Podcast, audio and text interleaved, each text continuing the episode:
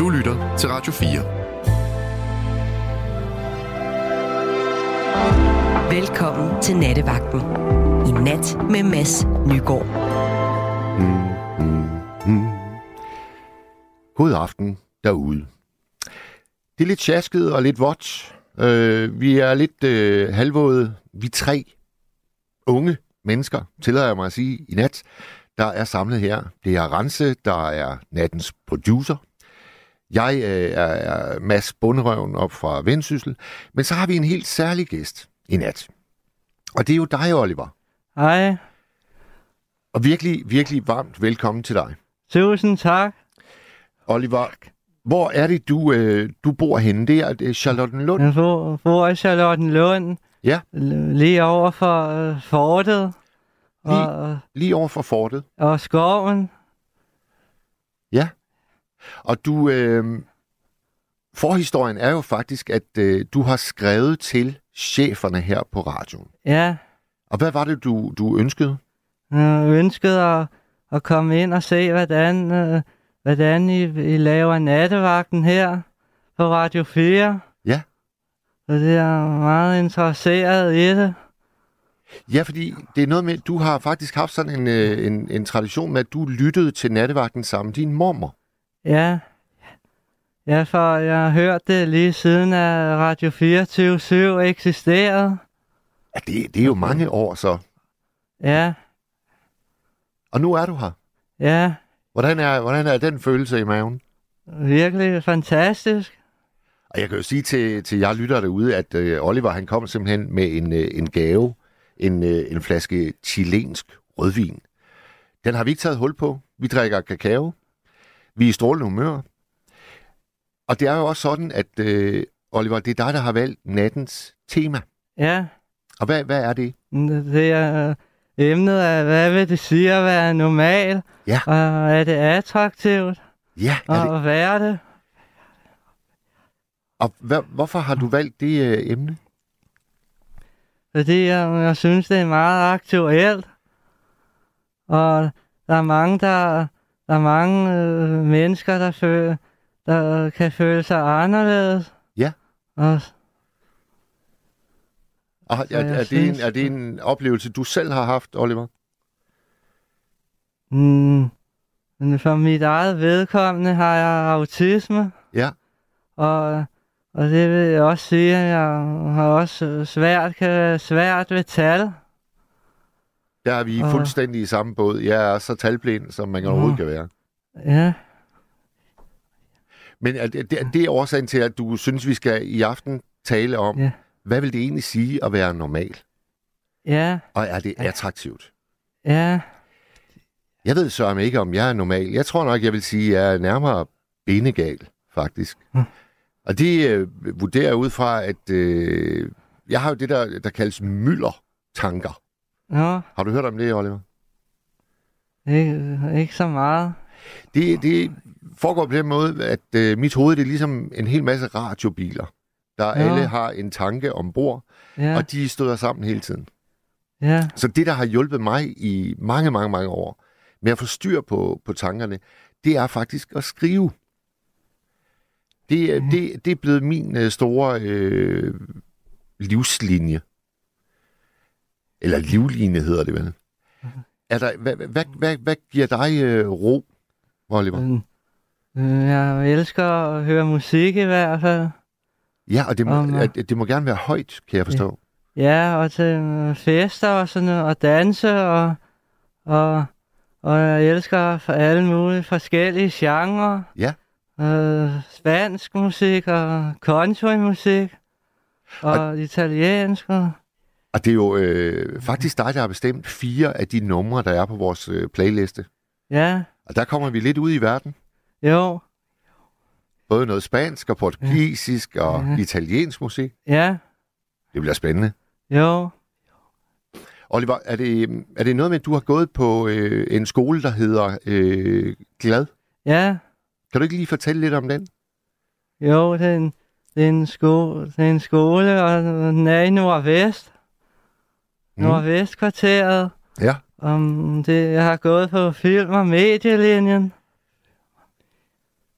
Ja.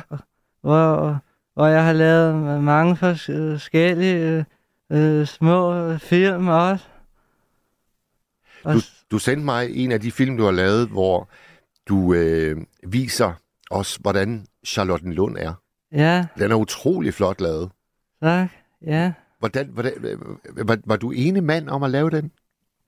Ja, sammen med min...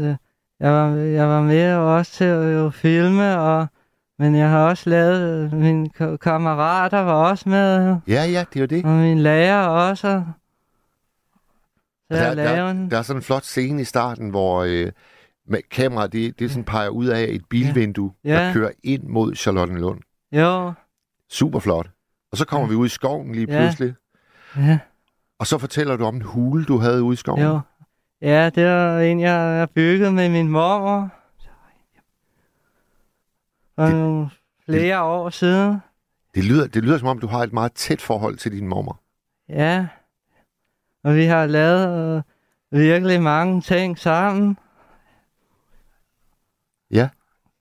Lytter hun med i nat, tror du? Det er muligt, at hun gør det. Det håber vi.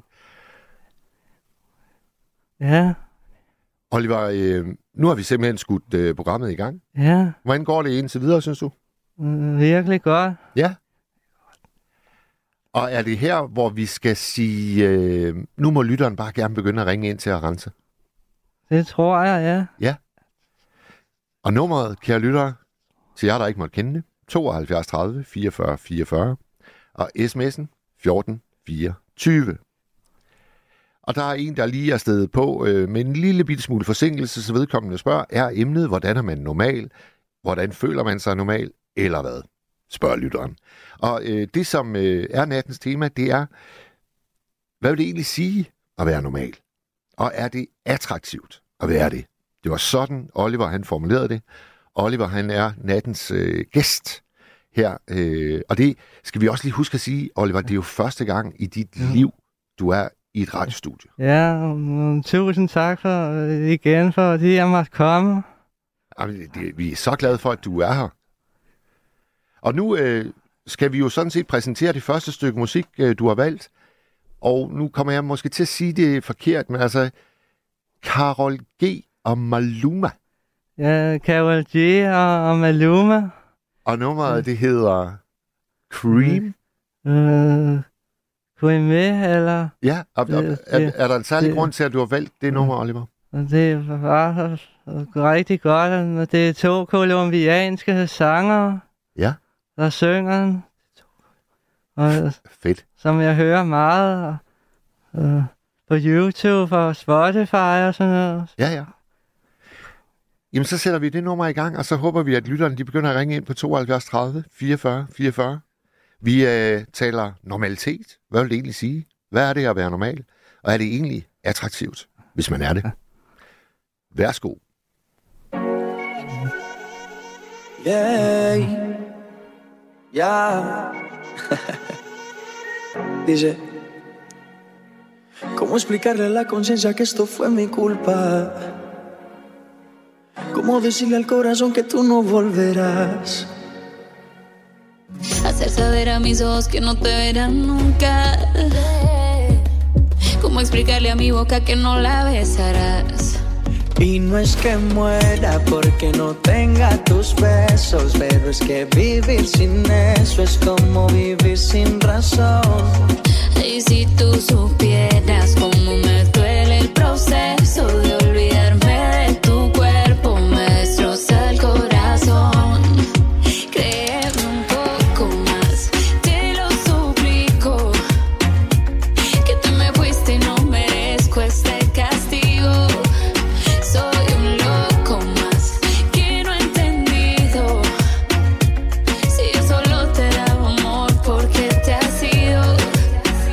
Es que se siente un frío terrible. Ya no sé ni cómo decirte. Contigo me sentí invencible. Me amas, pero ¿de qué me sirves? Si aquí no estás, en el mejor momento te vas. Solo pido una oportunidad para demostrarte que lo nuestro es amor de verdad. Pero ya tú no estás, en el mejor momento te vas. Solo pido una oportunidad para demostrarte. es amor de verdad. Créeme un poco más, te lo suplico, que te me fui si no merezco este castigo. Soy un loco más que me ha entendido, si yo solo te daba amor, ¿por qué te has ido? El tiempo que pasó sin entendernos, yo sí sabía que por la monotonía de mí te irías, de que ironía, y es que ya tú no estás, en el mejor momento te vas, solo pido una oportunidad para demostrarte que lo nuestro es amor de verdad. Pero no estás, en el mejor momento te vas, solo pido una oportunidad para demostrarte que lo nuestro es amor de verdad. Créeme un poco más, te lo que tú me fuiste y no merezco este castigo. Soy un loco más que me ha entendido, si yo solo te daba amor, ¿por qué te has ido? Créeme un poco más, te lo suplico, que tú me fuiste y no merezco este castigo. Soy un loco más que me ha entendido,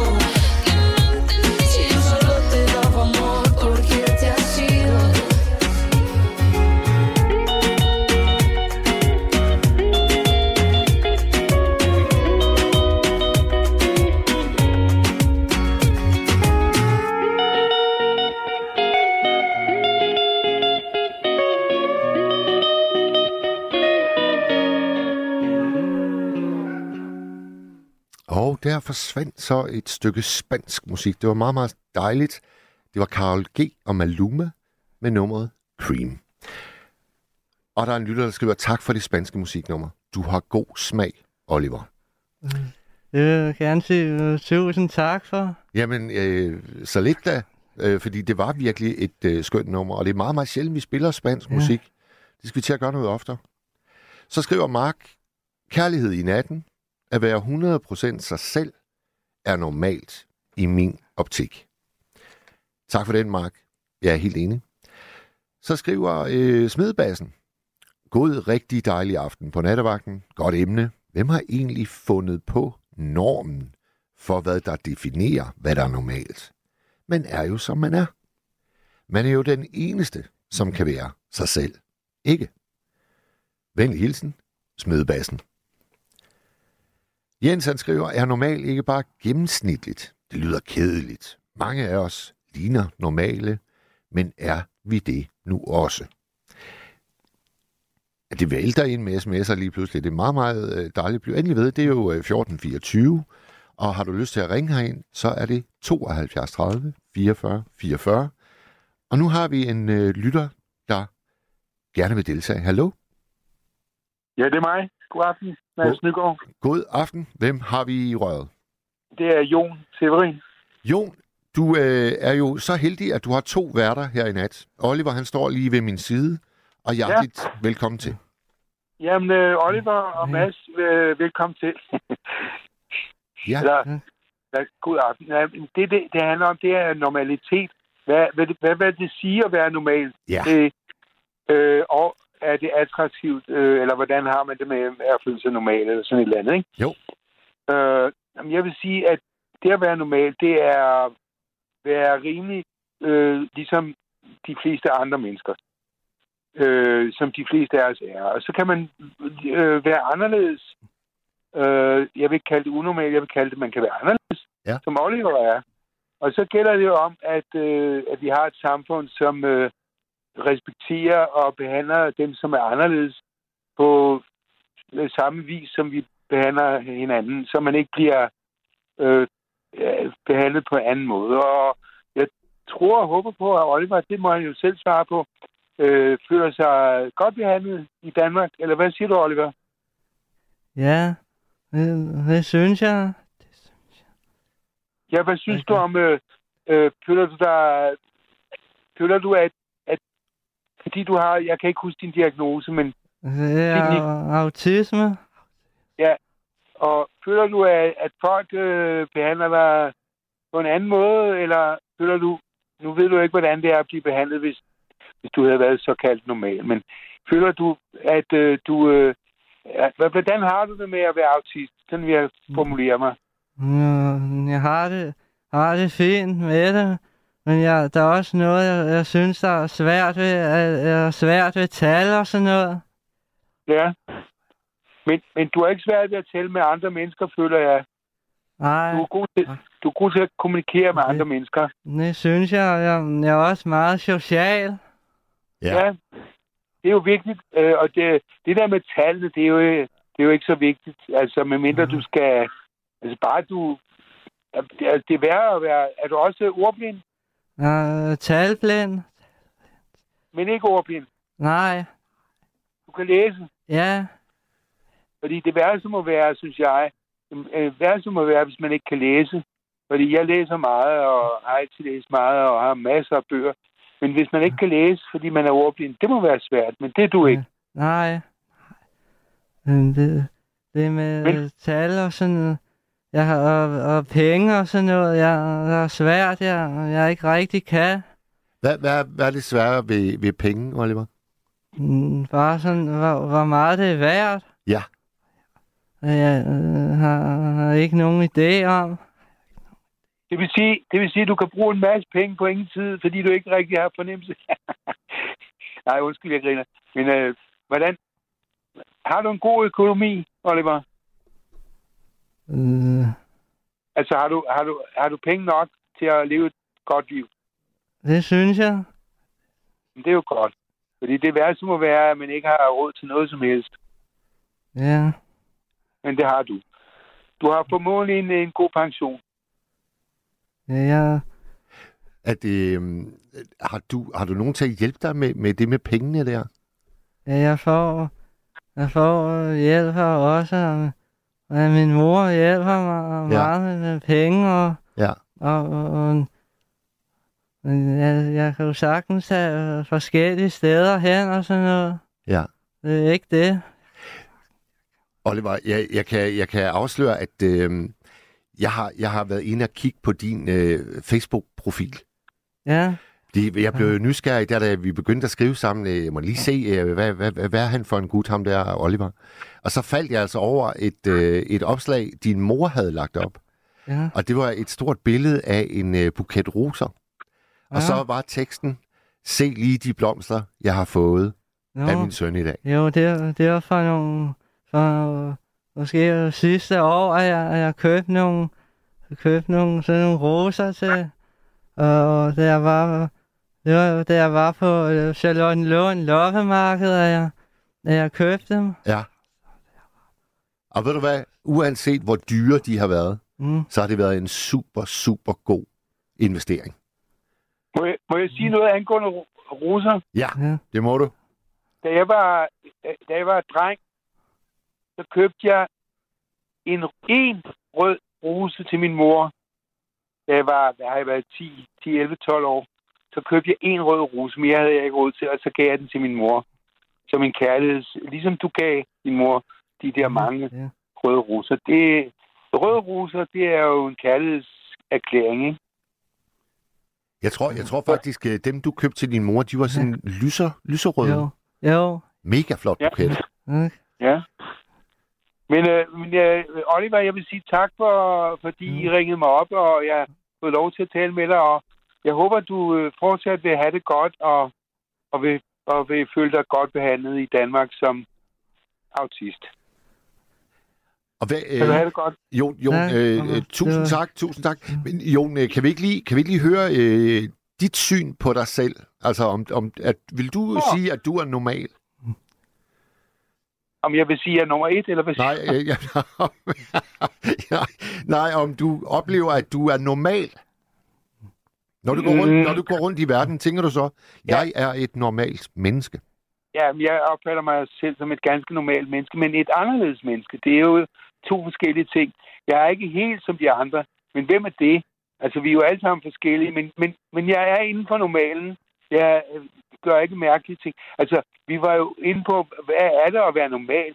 Det er at opføre sig inden for rimelighedens grænser, at man ikke stikker for meget ud og laver mærkelige ting. såsom at myrde andre mennesker eller voldtage andre mennesker. Det er jo sat på spidsen her. Men normalt, det er de fleste af os, ikke? Og så er der nogen, der er lidt anderledes.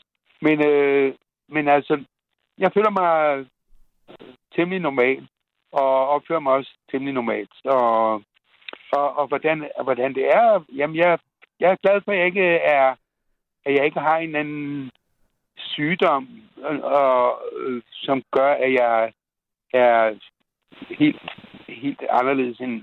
Altså nu taler jeg ikke om dig, Oliver. Det, du har, det er ikke en sygdom. Men altså, nogle mennesker får jo en eller anden sygdom, hvor de opfører sig vanvittigt. Altså, psykopati for eksempel, ikke? Det er jo ganske forværligt. Men jeg plader bare løs. Hvad siger du? Siger du noget? Nej, vi lytter til dig, Jon, og vil bare lige slutte af med at sige tak, fordi at du gerne vil medvirke. Men jeg har det godt med at være mig, og jeg har det godt med at være inden for rimeligheden, normalitetens grænser, så jeg ikke har det for svært med at stikke for meget ud. Men jeg er anderledes, fordi jeg har min egen måde at være på. Ja, du kender mig jo gennem mange år, ikke? Så det ved du jo godt, ikke? Jo. Altså, ikke privat, men gennem Nattevagten. Gennem Nattevagten. Jeg siger tak, fordi I ringede. Det var sødt af jer. Ha' det godt, Jo. Og fortsat god nat, ikke? I lige måde. Tak. Hej, hej. Hej. Hej, hej. Så havde vi en lytter igennem. Hvordan var det for dig, Oliver? Rigtig spændende at høre. Jon kan jeg afsløre. Det kan være, du nikker genkendende til ham, men Jon, han er sådan en, han medvirker relativt ofte. Ja.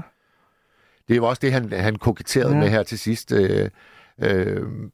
Sådan er det jo med det her program, at der er folk, der har lyttet med i mange år, og så er der folk, der ofte ringer ind. Ja. Og det hele er lige skønt. Det er dejligt. Der er kommet en spændende sms her, synes jeg, den tager vi lige. Det er en anonym, der skriver, normal er et mærkeligt begreb. Der er ingen, der er normale. Og især dem, der selv betegner sig som normale, er de mest kugleskøre. High five til dig, Oliver, med en opfordring til TV Glad om at lave en radio Glad. Ved du, om der er det? Jo, det er der. Så men jeg har ikke prøvet det. Nej. Men har du prøvet at lave tv-glad? Ja, det hedder Film og Medielinjen. Nemlig? Der, hvor jeg var. Oliver, det er ikke ret lang siden, der var nogle meget, meget, meget sete tv-programmer. Der var et program med Thomas Helmin. Ja. Så var der et program med Mette Frederiksen, statsministeren. Var du en del af det? Nej, for det er noget nyere. Jeg går der ikke mere. Men for det er nogle år siden, jeg har lavet det der eksempel, det interview med... Der er en, der hedder Sonny Lahe, som der handler om at lægge stemme til tegnefilm. Ja. Det er 2 år siden. Det sendte du også til mig, og det var også virkelig, virkelig godt. Ja. Så det vil sige, at i dag, der har du ikke mere at gøre med TV Glad? Nej. Men så du de programmer med Thomas Helmi og Mette Frederiksen? Ja, jeg har set mange... sådan forskellige videoer inde på deres YouTube-kanal. I hvert fald. Savner du at gå på skolen? Jeg kunne godt lide med det, jeg synes, det var sjovt at lave de der forskellige film der. Ja. Der gik der. Hvad tænker du om ideen, at de skulle lave en linje med radio? Radio Glad. Det kunne være en god idé. Jeg synes, det er en hammergod idé. Måske er der faktisk nogle stationer ude i Danmark, altså lokalradioer. Jeg ved det ikke. Men hvis der er nogen, der lytter med derude, som har kendskab til andre radiostationer end de landsdækkende, som måske har et kulørt element, måske har nogle værter, som er det, vi oppe i Vendsyssel godt kan lide at kalde festoriginaler. Jeg synes, det ordet normal er et kedeligt ord. Jeg synes, en skæv eksistens er sådan lidt en kedelig betegnelse, men ordet festoriginal, det har jeg altid elsket. Ja. Kender du det ord, Oliver? Festoriginal. Ja. Jeg synes, jeg fornemmer på dig, at du er sådan en, fordi da vi spillede det første nummer, der kan jeg sige til lytterne, at der stod du altså og dansede. Ja. Og jeg tror faktisk nærmest ikke, du var bevidst om, at du gjorde det. Det var virkelig, virkelig, virkelig, virkelig skønt. Apropos musik, Oliver, så kigger jeg her på listen. Nu har du valgt, at vi skal høre et nummer, der hedder La Camisa Negra. Ja. Og hvor er vi henne der? Det er en colombiansk sanger også. Og navnet, kan du udtale det? Jeg tror ikke, jeg kan. Juanes? Juanes eller sådan noget. Måske Juanes.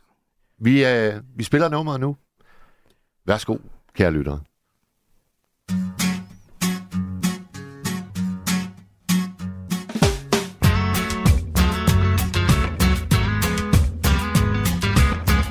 No por pobre y veo me pero antojado.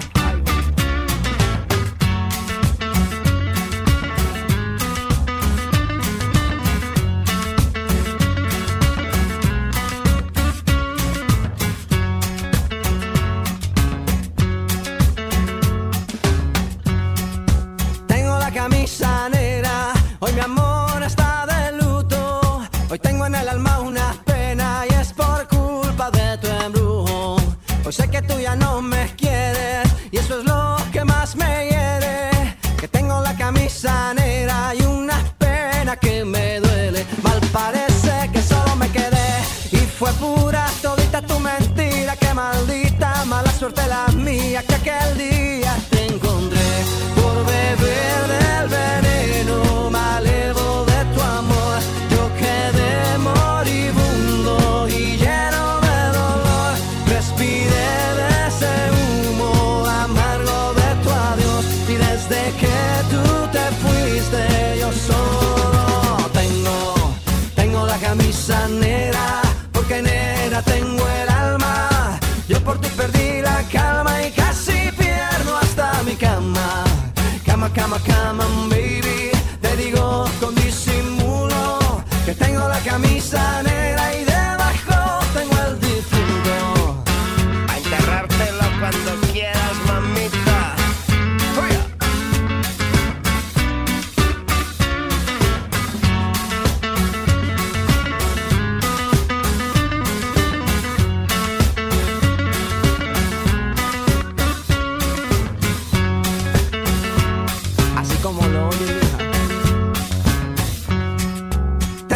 Camisa negra, ya tu amor no me interesa. Lo que ayer me supo a gloria, hoy me sabe a pura miércoles por la tarde. Y tú que no llegas, ni siquiera muestras señas. Y yo con la camisa negra y tus maletas en la puerta. Mal parece que solo me quedé y fue pura todita tu mentira. Que maldita mala suerte la mía, que aquel día te encontré por beber. El veneno malevo de tu amor, yo quedé moribundo y lleno de dolor, respiré de ese humo amargo de tu adiós y desde que tú te fuiste yo solo tengo la camisa negra, porque negra tengo el alma, yo por ti perdí la calma y casi pierdo hasta mi cama, cama, cama, cama. Tengo la camisa negra y debajo tengo el difunto. Tengo la camisa negra, porque negra tengo el alma. Yo por ti perdí la calma y casi pierdo hasta mi cama.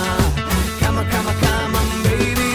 Te digo con disimulo que tengo la camisa negra y debajo tengo el difunto.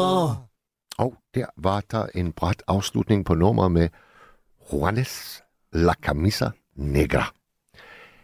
Oliver, måske skal vi lige afsløre for lytterne, at der er også en grund til, at du har sådan en forkærlighed for spansk, italiensk, portugisisk musik, fordi du har jo rødder i Portugal. Ja, man kan jo sige, at jeg er kvart portugiser, fordi min farfar var fra Portugal. Og hvor henne i Portugal kommer din farfar fra?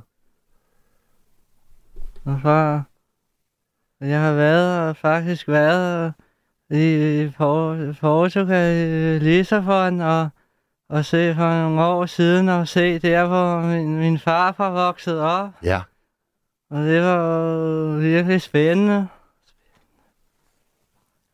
Er det ikke en smuk by, Lissabon? Jo. Jeg har aldrig været der. Og jeg prøvede at køre de sporvognene der. Ja. Og du elsker musikken? Ja. Forstår du portugisisk? Kan du tale sproget? Nej, ikke så godt, men noget kan, måske et par ord måske kan jeg måske. Ja. Er det ikke noget med obrigado? Det er tak.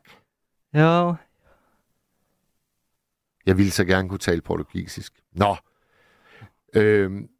Klokken er blevet lidt over 1:30. Vi har masser af dejlig tid tilbage her på Nattevagten. Jeg har selskab af Oliver, 21 år gammel. Han har skaffet sig adgang her til radiostudiet ved at skrive et meget charmerende brev til vores chefer her på stationen, om ikke godt han må få lov til for første gang i sit liv at være med til at lave en live-sending. Det er det, der sker lige nu. Det er en verdenspremiere, kan vi faktisk kalde det, Oliver. Og jeg synes, vi er kommet forrygende dejligt fra land, og nu har vi faktisk æren af at få en ny lytter igennem. Hvem har vi med os? Det er Bjarke. Hej, Bjarke. Hej, jeg skal lige høre, kan I høre mig klart og tydeligt? Helt utroligt klart og tydeligt. Det er godt, fordi hun bad mig om at slå højtaleren fra, fordi så mente hun, at jeg kunne kigge bedre igennem. Men jeg har altså højtaleren til nu, for det har jeg det bedre med, og det lyder åbenbart fint. Jamen, det lyder så fint, Bjarke. Hvor ringer du fra i landet? Jeg ringer fra Risskov. Risskov, Aarhus? Ja. Og har du noget at sådan, sige til nattens tema? Ja, altså overordnet vil jeg sige, at det, der er normalt, det er jo det, som de fleste, som der er nogen, der har været inde på, det er det, som hovedparten gør. For eksempel, hvis vi forestiller os et land, hvor at alle bader i mælk og sidder op, mens de sover, så vil det være unormalt i et andet land, men hvis det er det, de fleste gør i det land, så er det normalt i det land, ikke? Altså, det er rent statistisk, rent teknisk, hvad der er normalt. Ja, absolut. Helt enig. Og så vil jeg også sige, at rent evolutionsmæssigt er vi jo afhængige af det unormale. Fordi at evolutionsmæssigt, det gælder mennesker, dyr, planter osv., der sker noget nyt, når der opstår mutationer. Så alt vil ikke kunne fortsætte med at eksistere, hvis der ikke opstod mutationer og dermed anderledes måder at afprøve tingene på. Det var en meget overbevisende teori. Bjarke, hvad laver du egentlig til daglig? Jeg er førtidspensionist. Aha. Men altså, laver til daglig. Jeg går på nogle kreative hold og sådan noget der, men ja. Ja? Hvad er det for nogle kreative hold? Jeg er et skriveværksted, og hvad hedder det? Nu skal jeg lige komme i tanke om et øjeblik. Det er to skriveværksteder, det er det, der lige forvirrer mig. Det er 2 skriveværksteder, jeg går på. Jamen, er det fordi, du nikker genkendende til det, jeg sagde tidligere her i nat, at det giver mig ro fra tankemøller at skrive? Det giver mig en hel masse, i hvert fald i det hele taget, kan man sige det. Ja. Hvad giver det dig? Prøv at beskrive det for os. Jeg vil sige, hovedårsagen til at skrive, det er simpelthen underholdning. Altså, jeg vil sige, at det at skrive, jeg skriver digte. Og det er ligesom at lege for mig. Altså, ligesom, det var fedt, dengang man var barn og kunne lege med Playmobil og forestille sig, at den her mand, han var på ude og lede efter en skat, og hvad ved jeg. Det er det, jeg gør gennem min skrivning. Der leger jeg, ligesom man var et barn. Jeg leger ikke med legetøj længere, men jeg kan lege gennem skrivningen. Og det giver mig underholdning og tidsfordriv og holder kedsomheden for døren. Ja. Det er egentlig den vigtigste årsag. Det var en fin forklaring, Bjarke. Hvor gammel er du? Jeg er 45. Ja. Men jeg vil også sige, man kan også sige, jamen så er spørgsmålet kan lyde, jamen, er det attraktivt at være normal? Det vil jeg sige, det kommer an på, hvem du sammenligner med. Du kan sammenligne den her normale med en anden, som er unormal. Og det kommer an på, hvilke punkter du sammenligner dem på. Hvem der er normal, og hvem der er bedst, osv. Du kan fx sige, at nogen med Down-syndrom, der vil nogen sige, det er ikke nødvendigvis, at de var dårlige mennesker, men at de var småt begavede og anderledes, og sådan noget der, ikke? Så kan man sige, at jamen, så kan det være, at de er mere værd på andre punkter. For eksempel en med Down-syndrom kunne have en meget bedre moral, være et meget bedre moralsk menneske, end en, der var et geni, ikke? Og så videre. Ja. Og det er jo også et kæmpe spørgsmål. Hvad vil det sige at være begavet? Ja, det er det, fordi der er jo mange former for intelligens. Der er kreativ intelligens, der er matematisk intelligens, der er social intelligens, ikke? Så ja. Det er lige det. Vil du, den sætning, som Oliver jo bragte til bordet, nemlig, er det attraktivt at være normal? Hvad er dit svar på det spørgsmål? Ja, det kan man ikke svare direkte og entydigt på. Fordi det kommer an på, at du må opveje, du må have flere parametre at gå efter, end at stille spørgsmål, om det er attraktivt. Og du kan fx sige, at det er attraktivt at være normal på den måde, at du ikke bider negle. Ja, det er det, fordi så bider du ikke negle. Er det attraktivt at være normal på den måde, at... hvad skal vi finde på? At du... Okay, det er svært at finde på et eksempel der, men... Ja. Lad mig lige tænke mig om. Ja. det har vi god tid til her på Nattevagten. Vi må gerne tænke os om. Er det attraktivt at være normal, hvis du har en grådighed, ligesom gennemsnittet i for eksempel Aarhus? Hvis vi siger, at jeg er lige så grådig som gennemsnittet i Aarhus, så er jeg normal på det punkt. Ja. Så kan man sige, at en, der er unormal, han er ikke lige så grådig. Han er meget mere gavmild. Ja. Derfor er han ikke normal. Men er det bedre? Nej, det er det jo ikke. Altså, gavmildhed er en af de fineste kvaliteter blandt mennesker, synes jeg. Ja, det er det, jeg mener med, at det er svært at svare på, om det er godt at være normalt eller ej. Det kommer an på, hvad parametrene er. Ja, for eksempel i det eksempel, jeg lige kom med. Ja, jeg forstår, det er, fordi du påpeger, at der er mere grådighed, end der er gavmildhed. Nej, det ved jeg ikke, om det er generelt. Men jeg siger bare, at hvis man forestiller sig, at vi har et land eller en by, hvor... Ja, nu kendte jeg lige det, jeg sagde før. Ja, lad os faktisk i Aarhus, hvor de fleste har en grådighed, der har den og den værdi. Altså, de er så grådige.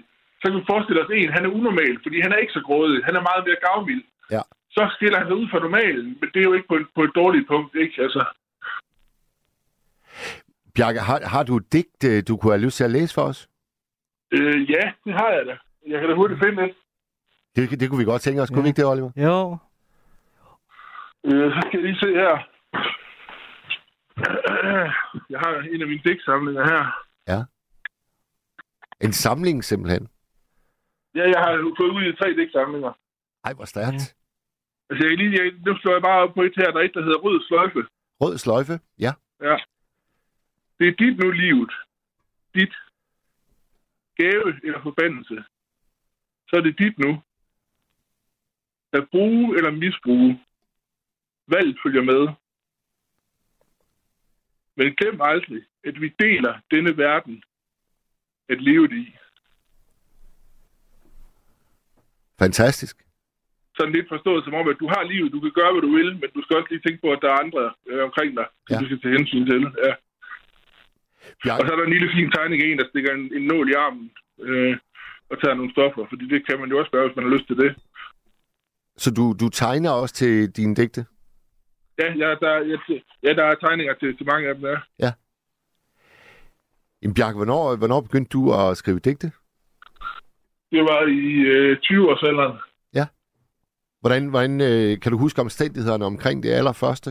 Ja, det kan jeg godt, og det kan faktisk også være, det er allerede før jeg begyndte. Jeg ved i hvert fald, jeg har fået, interessen før, fordi jeg gik på efterskole.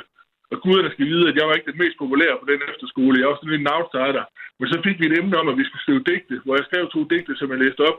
Og så fik jeg positiv respons, og så fik jeg jo ligesom blod på tanden, kan man sige. Så man kan faktisk sige, at digtene var din vej væk fra at føle dig som en outsider? Nej, det var det ikke. Det var jeg fortsat den skole, men det blev jo så senere, da jeg sådan ligesom tog det op igen, en kilde til en masse glæde og gavn, ja. Ja. Det der skriveværksted, du er en del af, kan du ikke lige fortælle lidt om det?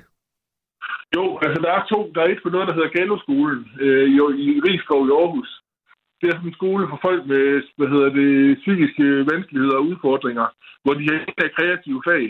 Og der går jeg så på skriveværkstedet. Det andet, det er noget i Gellerup, på Gellerup Bibliotek, der hedder Tekst i Tiden, som er noget, jeg tror, kommunen står for.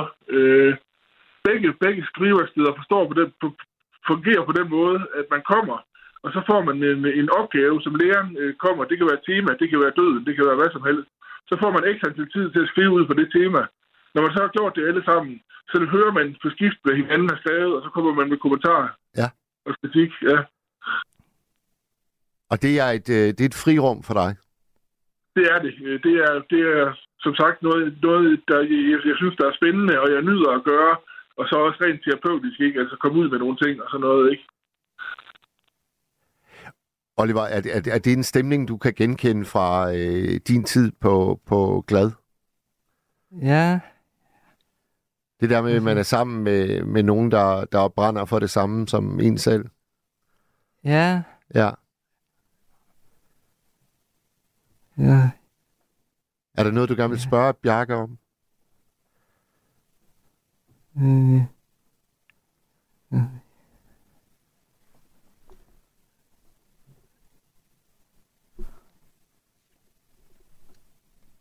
Hvad synes du om Bjarkes digt? Rigtig godt. Ja. Tak for det. Ja, det var super godt, Bjarke. Ja. Bjarke, den der rolle som outsider, hvornår oplevede du den første gang? Var det, da du var sådan en bitte knægt, eller? Lad mig se. Jeg startede i almindelig folkeskole, og der var jeg ikke en outsider. Det blev jeg så måske lidt i og med, at jeg kom over i hjælpeklassen på den næste skole. Men der, hvor jeg har følt mig mest som outsider, det var den dårlige efterskole, som jeg kalder den. Jeg gik på den gode efterskole og den dårlige efterskole. Så, ja. Hvad er en hjælpeklasse? En specialklasse hedder det jo egentlig. Det er for dem, der er bagefter fagligt, og så får ekstra undervisning, eller ikke ekstra, men en undervisning, der er mere skræddersyet til deres niveau. Og der skete der jo det sjove, at i almindelig folkeskole, der kunne jeg jo ikke læse ordentligt. Jeg kunne simpelthen ikke lære det. Jeg havde alt det der, fordi jeg var dårlig til det hele og sådan noget der. Så kommer jeg i hjælpeklasse, hvor jeg så finder ud af, at jeg er den bedste til at læse. Og så lærer jeg at læse i løbet af kort tid, ikke? Det er meget sjovt. Ja. Men det er måske også et billede på, Bjarke, at nogle gange så kommer vi til at lade omverdens reaktioner på os definere, hvem vi er og hvad vi kan. Helt sikkert. Og det er derfor lærerrollen, den er så helt ufattelig vigtig. Fordi lærere har det faktisk i deres magt at kunne præge et barn. Ja, så altså make or break, ikke? Altså begge veje. Ja, det er det. Ja. Hvad dine skriverier? Har du gang i en ny digtsamling så, Bjarke? Nej, men jeg har opgivet... jeg skriver stadigvæk digte, men jeg har opgivet for mere udgivet.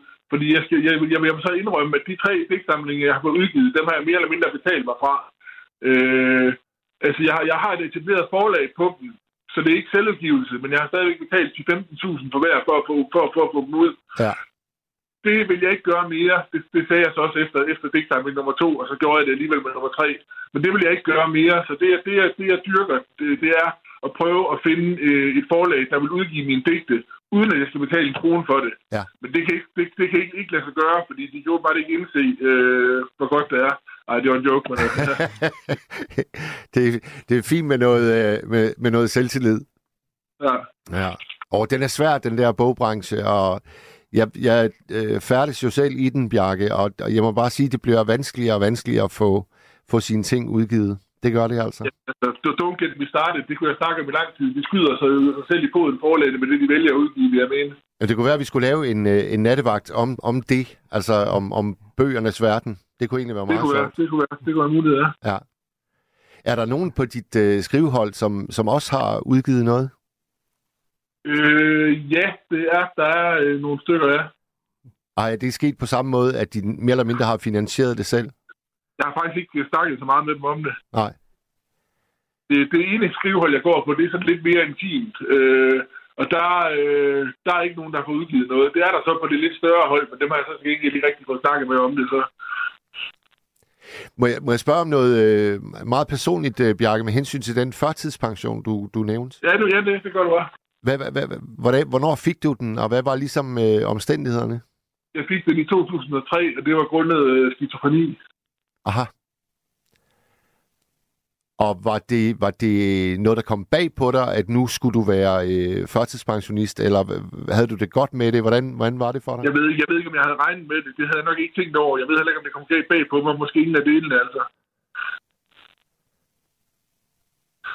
Nej.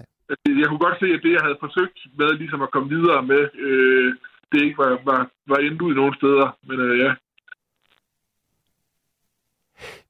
For sådan en som mig, der aldrig nogensinde har haft skizofreni tæt inde på livet, kan du sætte nogle ord på, hvordan det er både at opleve det for dig, Bjarke, men også måske, hvordan din omverden har taklet det? Nej, det vil jeg egentlig helst ikke. Helt i orden. Helt i orden. Der er en lytter ved navn Ingrid, hun skriver, det er et godt digt, Bjarke har skrevet, og hvor lyder han bare sød og begavet. Tak for det. Ja. Har du søskende, Bjarke? Jeg har en storebror. Og er I tætte? Ja, det er vi, ja. Altså, ikke fordi vi ses hver dag, men ja, det er vi. Oliver, du har en lillebror. Ja. Som bor i Herfølge. Ja. Det hedder Victor og 16 år. Og jeg kan se ham en gang imellem. Det er ikke så lang tid siden, jeg har set ham faktisk. Okay. Er det dejligt at have en bror, kan jeg spørge jer begge to? Ja, helt sikkert. Ja, meget. Ja. Jeg har en storbror, han er faktisk 14 år ældre end jeg er, så han har jo altid ligesom været den kloge, ham der har skulle rådgive mig om alt mellem himmel og jord. Ja, der vil jeg også lige indskyde, at min bror, han er også altid den, der har styr på tingene i forhold til mig, kan man sige. Men, ja, det kan jeg fuldstændig genkende til. Altså min storebror, han er sådan en, der går ud og måler præcis, hvor meget strøm huset har brugt i løbet af et døgn. Så han har sådan en slags tavle, han fører. Og det er også, han holder også øje med, hvornår på dagen energipriserne er bedst i forhold til, om man skal lade en tøjvask køre og sådan nogle ting. Altså, jeg har ikke engang styr på mit eget CPR-nummer. Nej. Min storebror, han er også familiemennesker og så videre, og har fast arbejde, ikke? Og jeg har jo ikke arbejde eller familie, så ja. Jeg har familie, men jeg forstår, hvad jeg mener. Ja. Bjarke, det har været skønt at tale med dig. Jamen, lige var. Kan det passe, at du var igennem for et par nætter siden? Jeg har hørt Nattevagten længere tid tilbage, men så har jeg ligesom taget hul på at ringe ind, og jeg har været igennem det er så 5. gang i dag inden for kortere tid, så ja. Det skal du endelig blive ved med, Bjarke. Det er dejligt at tale med dig. Det er godt. Det er jeg glad for. Birgitte, hun skriver på sms'en, skizofrene er nogle af de bedste malere, jeg har mødt, og jeg har lært meget af deres syn, når man skal analysere et maleri. Jamen, jeg maler og tegner også, så det kan jeg kun give ret i. Ja. Så skriver Jens 10, der findes ingen ende på, hvor der skrives bøger, og megen gransken trætter lægemet. Det var måske et citat fra et andet bogværk. Det tør jeg ikke sige noget om. Nå. Bjarke, kan du have en fortsat god nat, og endnu en gang tak, fordi du ringede ind. I lige måde. Hej. Hej. Og der tog vi afsked med Bjarke. Oliver, det var også en god snak, synes jeg. Jo. Der var faktisk mange ting, vi sådan kunne relatere til, os tre. Ja. Vi har alle sammen bror, for eksempel. Ja. Herfølge, hvorfor bor din lillebror i Herfølge? Og det, han bor der med sin mor, og vi har samme far. Ah, okay. Ja. Så jeg ser ham en gang imellem også. Ja. Og vi skal også snart i biografen også. Hvad skal I se? Den hedder Madame Web. No. En ny superheltefilm, der kommer. Det kan du godt lide, superheltefilm. Ja, med Dakota Johnson, som i hovedrollen, som også er med i Fifty Shades-filmene. Aha. Som jeg elsker. Altså, du elsker skuespilleren Dakota Johnson? Ja, og også... Og synes, hun er virkelig god og spiller godt, og så... elsker jeg Fifty Shades-filmene også, som hun er med i. Men Fifty Shades-filmene, er det ikke de der sådan lidt frække film? Det er i hvert fald romantik. Ja, romantik.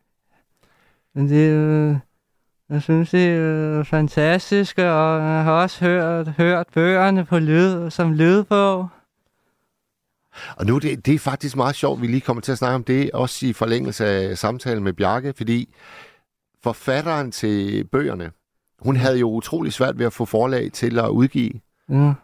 Altså, de troede simpelthen ikke på, at der ville være læsere til de ting, hun skrev.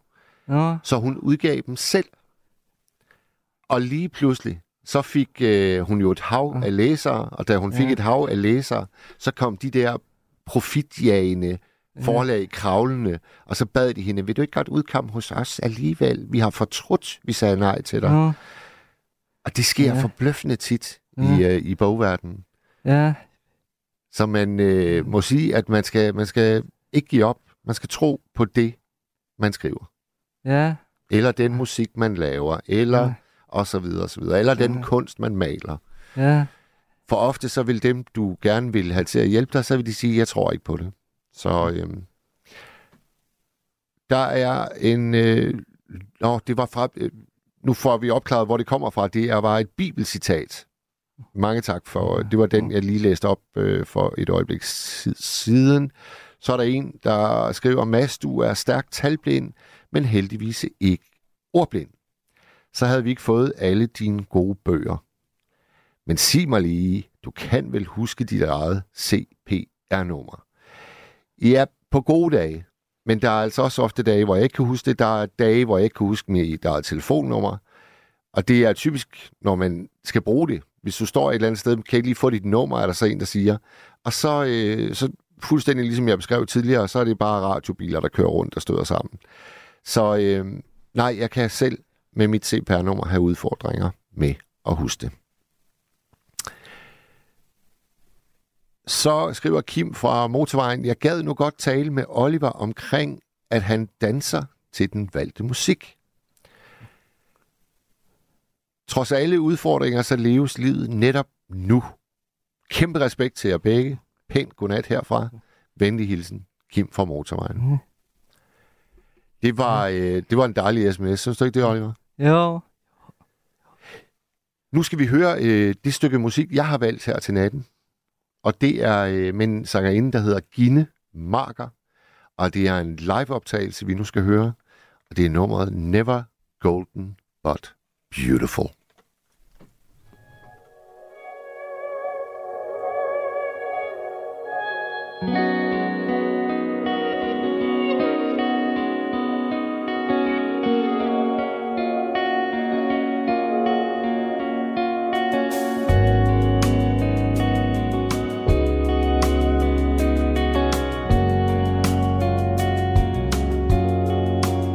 Crash into the stairs or wake your neighbors when you came home. They done fucking love so young and oh so golden. Did I practice broken marble for? Don't remember that line from before. Suppose back then I didn't know things break when you least want them to. We crashed into each other's worlds, tore down the roof in every room. Crystal skies, velvet walls, water garden in pink somersaults. Broken bones, confused and blue. Oh baby, how I wanted you. I learned a lasting lesson. No, hearts break when you least want them to.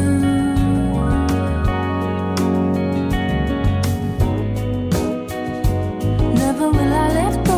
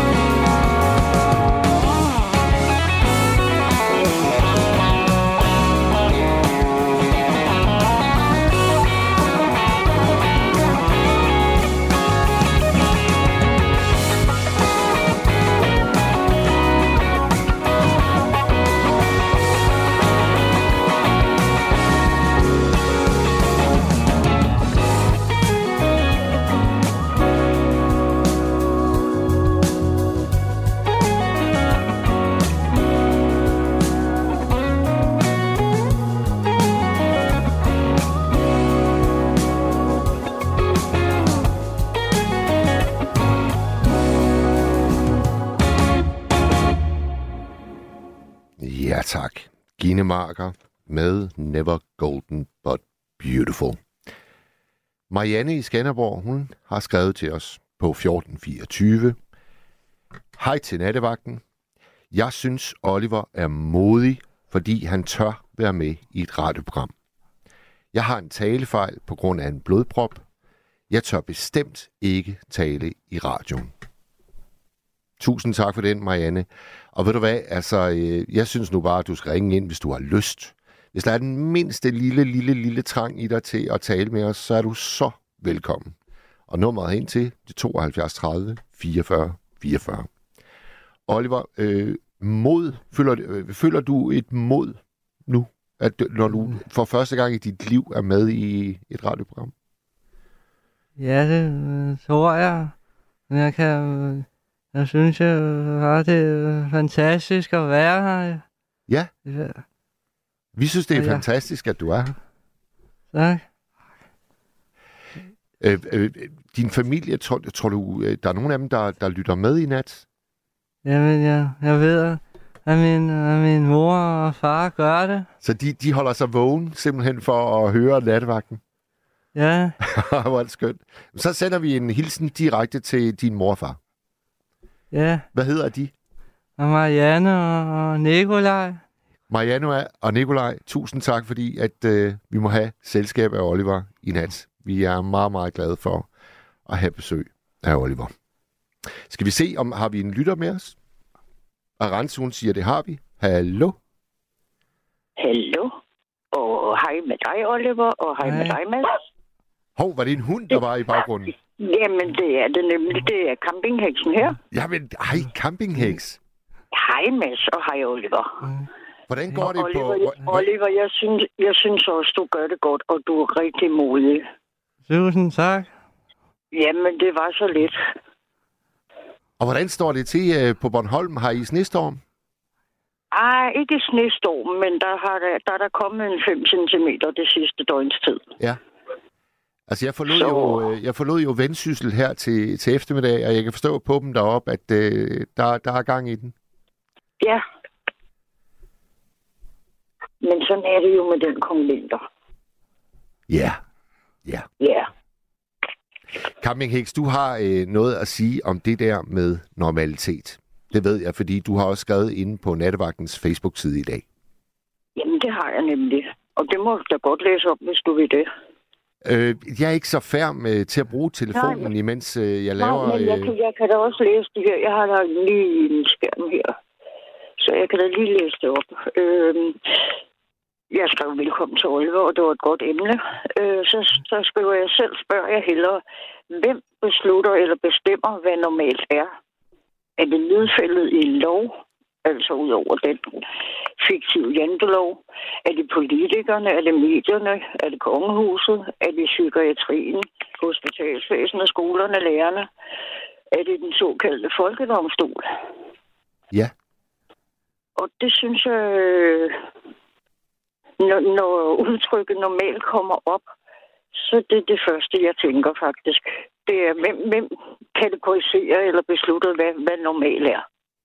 Ja, hvad er dit svar, hvis du har et? Jamen, mit svar vil være, at det kan der ikke være nogen, der kan bestemme. Nej. Lige så vel som der er vel heller ikke nogen, der kan bestemme, hvad definitionen af at være sød, eller at være dum, eller at være grim, eller at være køn, eller smuk. Det er vel individuelt, vi ligesom opfatter, hvad de begreber er. Ja. Om der så er en ensretning, for eksempel i form af janteloven, vi er lidt præget af herhjemme desværre. Men er der ikke også en udfordring i takt med, at man går fra barn til teenager til voksen? Fordi jeg kan da huske, da jeg var knægt, og min mor og far, de gik bankerot, og så skulle vi skifte til en ny by. Jeg kendte ikke et øje, og vi var virkelig blevet ludfattige. Der kan jeg huske, at mit ønske for mig selv, det var, at når jeg så begyndte på den nye skole, så ville folk ikke lægge mærke til mig. Og så skulle jeg bare ligesom gå i ét med tapetet, fordi mit største ønske, det var ikke at vække opsigt. Jeg ville så gerne være, i gåseøjne, dødhamrende normal. Ja. Men så, det vil vi vel alle sammen gerne. ja. På et eller andet plan, altså passe ind i de omgivelser, vi er i. Men er det at være normalt, eller er det at passe ind og at blive rummet? Ja, ja. Jeg tror lidt af begrebet normal. Jeg kunne godt have på fornemmelsen, det er kommet som en afleder ud af det lidt grimme psykiatriske system, vi har haft igennem århundreder i Europa for eksempel, eller i Danmark. Og at betegnelsen at være normal, den ligesom handler om enten ikke at være enten fysisk eller psykisk udfordret, eller at være almindelig eller normal. Ja. Så måske ikke kun fra psykiatrien, men måske fra sundhedsvæsenet eller almindelighed. Og så er det vel bare blevet en del af et ordforråd, som de som befolkning bruger, uden i realiteten egentlig at gøre os tanker om, sådan som Oliver gør. Hvad er det at være normal egentlig? Ja. Ja, det er og sådan nogle tankegange, som det, jeg lige har beskrevet, dem synes jeg, vi skal gå væk fra, for jeg vil da helt bestemt hellere være anderledes, end jeg vil være normal. Ja. Jeg vil hellere skille mig ud, end at være normal. Jeg vil hellere, som jeg gør, gå i farverigt tøj, end at være normal og gå i sort. Men apropos det, jeg var inde på lige før, Campinghæks, så synes jeg jo også, at det sker med alderen, at man for det første finder ud af, hvem man er, hvad man består af. Og i og med, at man gør det, så bliver det også lidt lettere at være flintrenes, fløjtenes ligeglade med, hvad andre synes. Jamen, det har du helt ret i. Det er en del af ens udvikling igennem tilværelsen. Ja. At vi ligesom forhåbentlig bliver bedre til at acceptere os selv, som dem vi nu engang er. Og at det er ok at være, som vi er. Ja. Og måske nærmest gøre lidt en dyd ud af ikke nødvendigvis at være som det store, brede flertal. Ja, og på den måde kan jeg jo smadre godt vise nogle initiativer, som til vi glade. Ja. Eksempelvis også, jeg kan ikke huske, hvad den virksomhed hedder, men der findes jo den hedder vist Specialisterne. Ja. En virksomhed, som bruger arbejdskraft med mennesker med autisme-diagnoser og andet. Ja, det er fuldstændig rigtigt. Jamen, det er jo genialt. Ja. Altså, bruge de ting, som vi hver især er så hamrende gode til. Ja, og så prøver at tilrettelægge arbejdet omkring det specifikke, som den ansatte er god til. Og ikke nødvendigvis altid tænke den modsatte vej. Lige præcis. Og det er jo også derfor, det lykkes til, at vi er glade at lave nogle interview. Nu har jeg ikke selv set dem, der for nylig er kommet. Hvad var det med Mette Frederiksen og Thomas Helmin? Ja. Men jeg kan forstå, at de jo går mere direkte med spørgsmål, og der har jo ikke ligget et forlæg, som det hedder, som journalister skal sende til dem, de interviewer, især politikerne, ikke? Og må ikke gå ud over forlægget osv. Ja. Der er det jo genialt, at TV Glad stiller op med dejlige, friske medborgere, som får en stemme. Ja, jeg er helt enig. Jeg har set begge udsendelser, og jeg må sige, særligt det med Thomas Helmi var vanvittigt fint. Ja, og det havde jo, jamen jeg synes klart, at det synes jeg til alle lyttere derude, hvis ikke I har set det nu, så vil jeg virkelig varmt anbefale lige præcis det program, fordi der skete jo det helt særlige, at det var første gang Thomas Helmi, han satte ord på det store tab, han led, da sønnen Hugo på tragisk vis gik bort i en alt for ung alder. Og det havde han jo ikke ytret sig offentligt omkring. Og nu var han... Jeg ved faktisk ikke, om de havde aftalt, at det var okay at snakke om det. Men altså, der sker jo det, at spørgerunden, den har ligesom bare ubegrænset rum til at spørge om lige præcis det, den enkelte gerne vil høre ind til. Og så kommer det her spørgsmål, hvordan var det? Og så er Thomas Helmi bare helt vanvittigt god til at sætte ord på, hvordan han oplevede den sorg, og hvordan han har kæmpet med at ligesom bare acceptere, at den nok aldrig forsvinder, og genvinde glæden til at lave musik, til at optræde, til at spille, Det var jo et program, der handlede om sorg for hele menneskeheden, der måtte opleve det, og ikke bare for Thomas Helmin. Det var fandme godt. Og kæft var det godt. Ja, ja. Oliver, jeg spørger lige Oliver, så du det program med Thomas Helmin? Jeg hørte om det. Jeg synes klart, du skal se det, Oliver. Virkelig fint. Nå, undskyld, Campinghæks, du har ved at sige. Jamen, det er helt okay. Jeg har også kun hørt rosen om det, og jeg skal også bestemt se begge programmer på et tidspunkt, når jeg lige finder tid til det. Og glæder mig til det, fordi jeg tror også, samtidig med at du lige fortalte det der med Thomas Helme i interviewet, så tænker jeg lidt på, jamen, kan vi vide om mennesker, som generelt er i kontakt med TV Glad og bliver interviewet af dem. Kan jeg vide, om de mennesker, der bliver interviewet, de simpelthen bare på en eller anden måde, bevidst eller ubevidst, smider nogle parader, fordi det er TV Glad, de sidder overfor.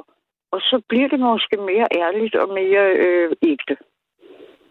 Ja, og der er en umiddelbarhed, der er befordrende for ærlighed. Lige præcis. Ja. Og er der nogen, der er skønne til at stille nogle meget direkte spørgsmål, så er det jo mennesker med Downs, for eksempel, ikke også? Det er der jo også masser af gode udsendelser om, hvordan de bor i deres kollektiv og sådan nogle ting. De spørger jo direkte om tingene. Ja. Men jeg tænkte på, må jeg ikke spørge Oliver om noget? Selvfølgelig. Ja, jeg kunne godt tænke mig at høre, bor du sammen med din mormor eller dine forældre, eller bor du i noget bosted, eller? Jeg bor sammen med min mor i Charlottenlund. Ja, okay. Vi er over for Charlottenlund, Fortet og skoven. Ah, det er et skønt sted. Det er nede omkring de skovrydderkroner og det der, jo. Ja. Ja, det er så skønt. Ja. Og så har du nogle hjælpemidler og sådan nogle forskellige ting. Altså, jeg tænker om du har sådan en handicapknæller, der kører rundt på, eller... Altså, han danser som Fred Astaire, så der er sgu ikke brug for... Nej, han er også kun 21, jo. Alt muligt forskellig musik. Ja. Det er da dejligt. De to første numre, der blev spillet, det var noget skønt musik. Ja, helt sikkert. Det var sådan noget latinamerikanske rytmer. Ja. Og det næste nummer, det er, der er vi igen, der skal vi høre en sanger, der hedder Giusy Ferreri. Okay. Ja. Så det er noget lignende, kan jeg forstå. Ja, det tror vi. Men bortset fra det, grunden til, at jeg også ringede ind til Arance, det var, fordi jeg har en lille sorg. Jeg ved ikke, om det er en vandrehistorie, eller om min salige far, han har fortalt mig noget rigtigt. Der ligger et psykiatrisk plejehjem ude i Ballerup, og det var min far med til at bygge, fordi han var i entreprenørbranchen og kørte bulldozermaskiner og sådan nogle ting. Og efter det var den ene etape, at det var blevet bygget færdigt, så var der jo nogle beboere, der flyttede ind, mens håndværkerne, deriblandt min far, de fortsatte med at være på byggepladsen og fortsatte med nogle flere længere. Ja. Og en af de første beboere, der flyttede ind, det var en, som du kender, men jeg tror ikke, Oliver måske ved, hvem det er, når jeg siger Leo Mathisen. Gammel jazzmusiker. Ja. For en 100 års tid siden, 90-100 år siden, var det vel, at han agerede med Take it easy, boy, boy. Og så den der fra højskolesangbogen, den med 24 røvere, der kom med nat og alt muligt. Han var en gudsbenået musiker, jazzmusiker, som du siger, men på sine gamle dage, der røg han derude forbi Ballerup, hvis historien fra min far er rigtig. Og så blev han spurgt, enten i et interview, eller også af det er noget personale, hvor den her historie så spreder sig som ringe i vandet. Så blev han spurgt om, hvordan han havde det med at være der. Og så sagde han følgende. Så sagde han, jeg vil hellere være normal her blandt de syge, end at være syg ude blandt de normale. Ja. Og det er jo lidt en afrunding på nattens emne, eller hvad man kan sige. Jo. Hvis historien er rigtig, og hvis den ikke er rigtig, så er den egentlig også meget sød.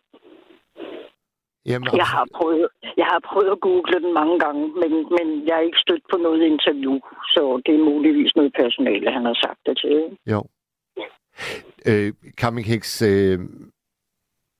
du bor jo i en campingvogn, og det har du gjort i en årrække nu, ikke? Jo, i 6-7 år. En 6-7 år.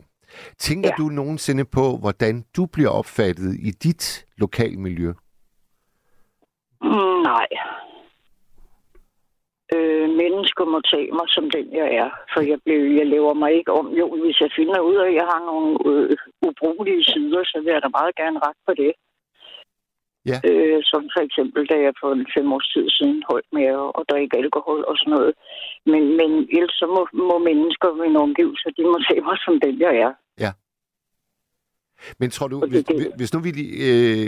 hvis nu vi forestiller os, at du var flyttet i en campingvogn allerede som 18-årig og boede der alene, tror du så, at det ville have været anderledes for dig? Ville du der have været mere sådan optaget af, hvad andre måtte tænke om det?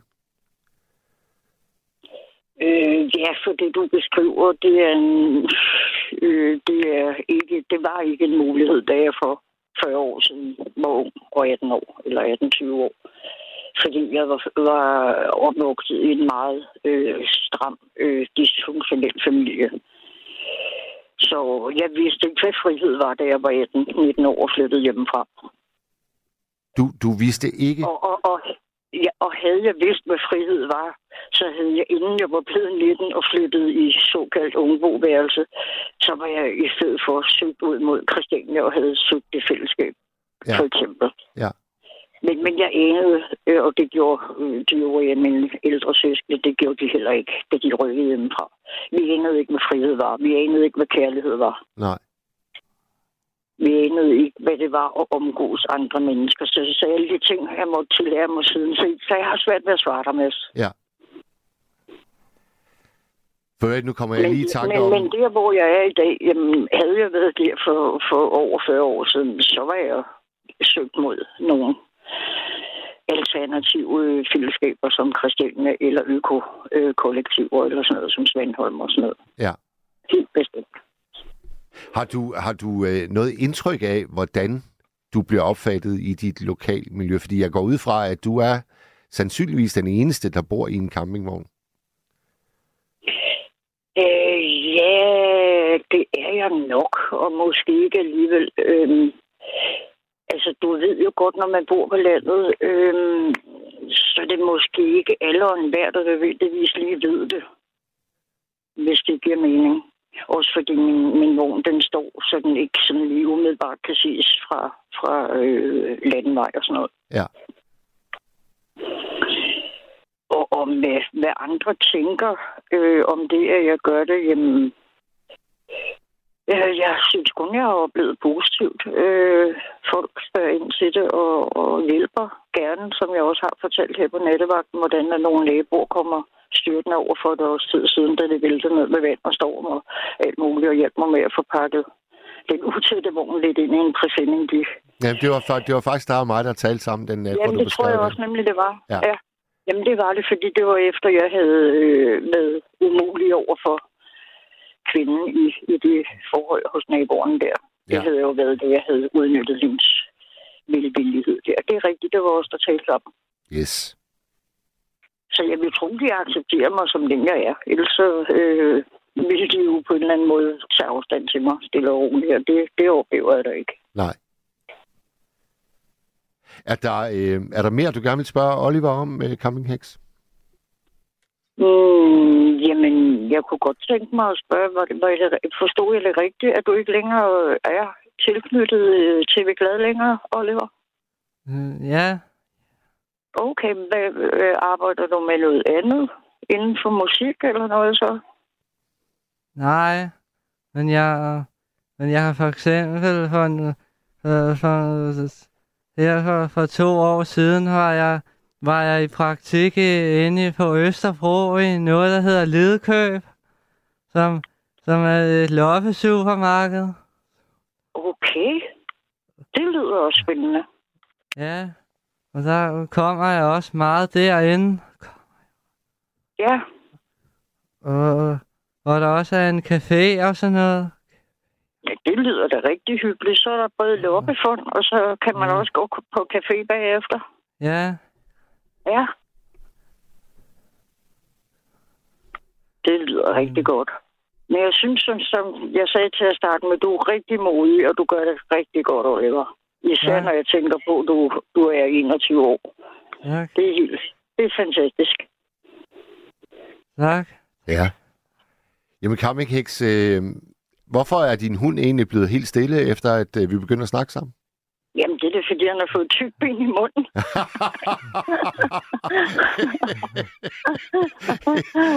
og jeg vender ryggen til ham, fordi ellers så begynder han igen, og så håber han på at få et mere, ikke? Godt så. Godt. Ja, han er ikke så vant til at tale i telefonen på det her tidspunkt af døgnet. Ej, så det udnytter man vel, mens man er en smart hund, som han er. Campinghæks, have en rigtig fortsat god nat. Jamen, I lige måde til alle sammen, og kæmpe radiogram til alle os. Tak. Hej. Hej. Ja, det var så Campinghæksen, som jo også er en af de lyttere, der relativt ofte ringer ind. Ja. Var det en god snak for dig, Oliver? Ja. Meget. Ja. Tror du, der er flere, der ringer ind til os her? Ja. Vi har stadigvæk 39 minutter tilbage. Tror jeg. Nummeret herind til i hvert fald, det er 72 30 44 44.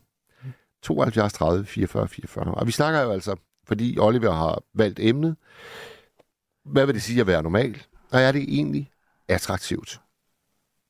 Nu skal vi høre, som jeg fik sagt lige før, Giusy Ferreri med nummeret Volevo Te.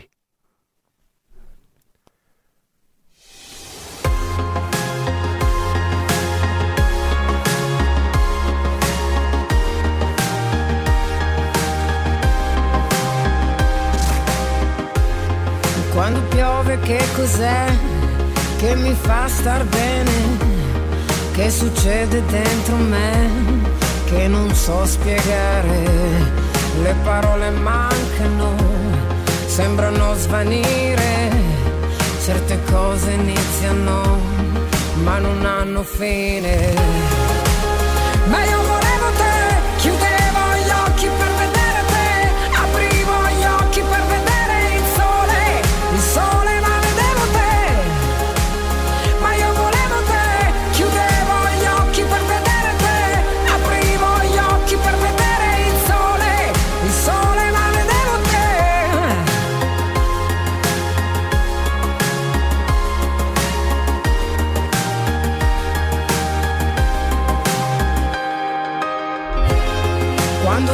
Insieme a te lo sapevo bene che l'amore è un limite, oltre non può andare.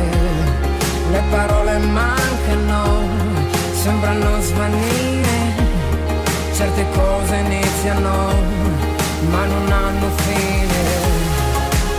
Ma io volevo te, chiudevo gli occhi per vedere te, aprivo gli occhi per vedere il sole, il sole.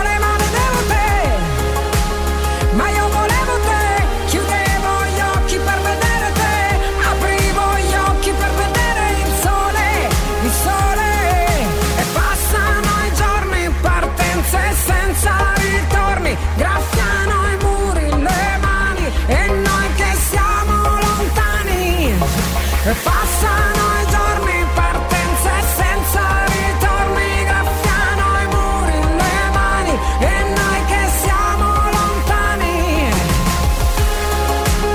Ma io volevo te, chiudevo gli occhi per vedere te, aprivo gli occhi per vedere il sole, il sole. Ma io volevo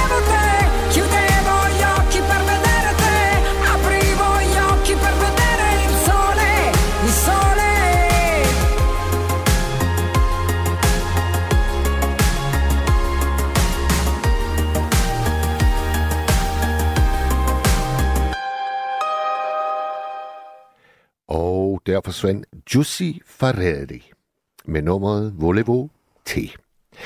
Oliver, der er snart Melodi Grand Prix. Ja. Følger du med i det?